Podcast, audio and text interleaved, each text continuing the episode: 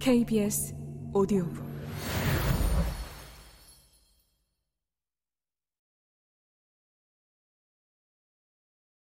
경쟁을 즐기는 여자들 YGX의 리더 리정은 나치카의 시미즈에게 약자로 지목되자 내가 약자? 난 한 번도 약자였던 적이 없는데? 라며 자신만만한 표정으로 무대에 오른다. 1승을 챙긴 리정이 그 다음에 지목한 약자는 원트의 채연.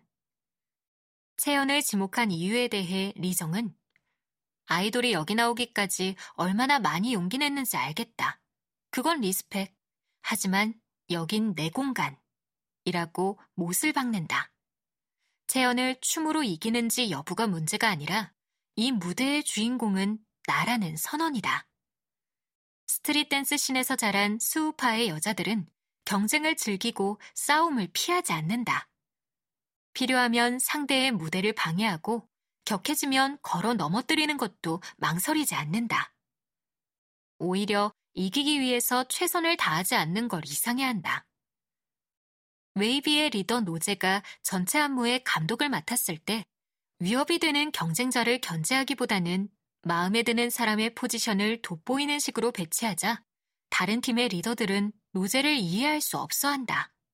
오히려 목표가 분명하지 않은 건 아닌지를 의심한다.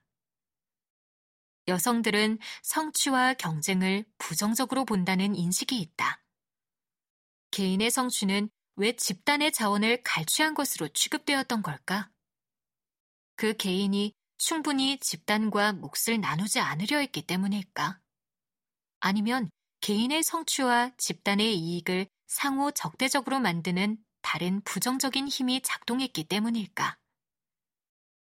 개인이면서 동시에 집단의 일원으로 여성 동성사회에서 환영받고 인정받는 존재로 살아가는 건 정말로 쉽지 않은 일이다.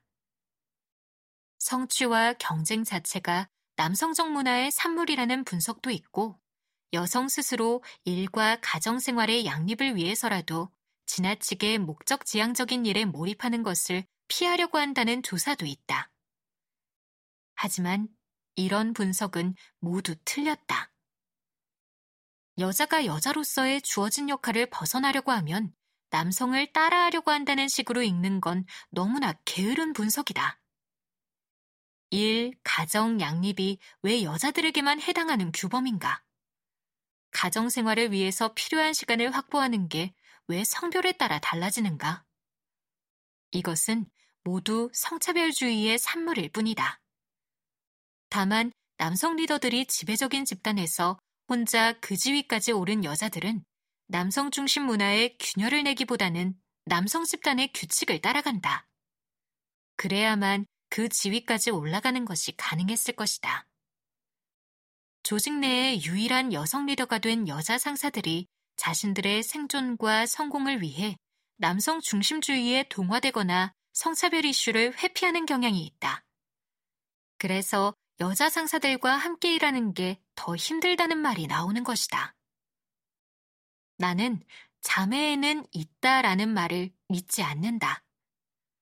억압받은 자들의 본능은 저항하는 것이 아니라 순응하는 데 있다. 저항은 아주 드물게 이루어지며 그래서 놀라운 것이다. 자매에는 그냥 생기지 않는다. 여자들이 집단을 이루고 위아래의 다양한 위치에 포진해 있어야 서로 욕망하고 반목하다가도 저항하고 연대할 수 있다.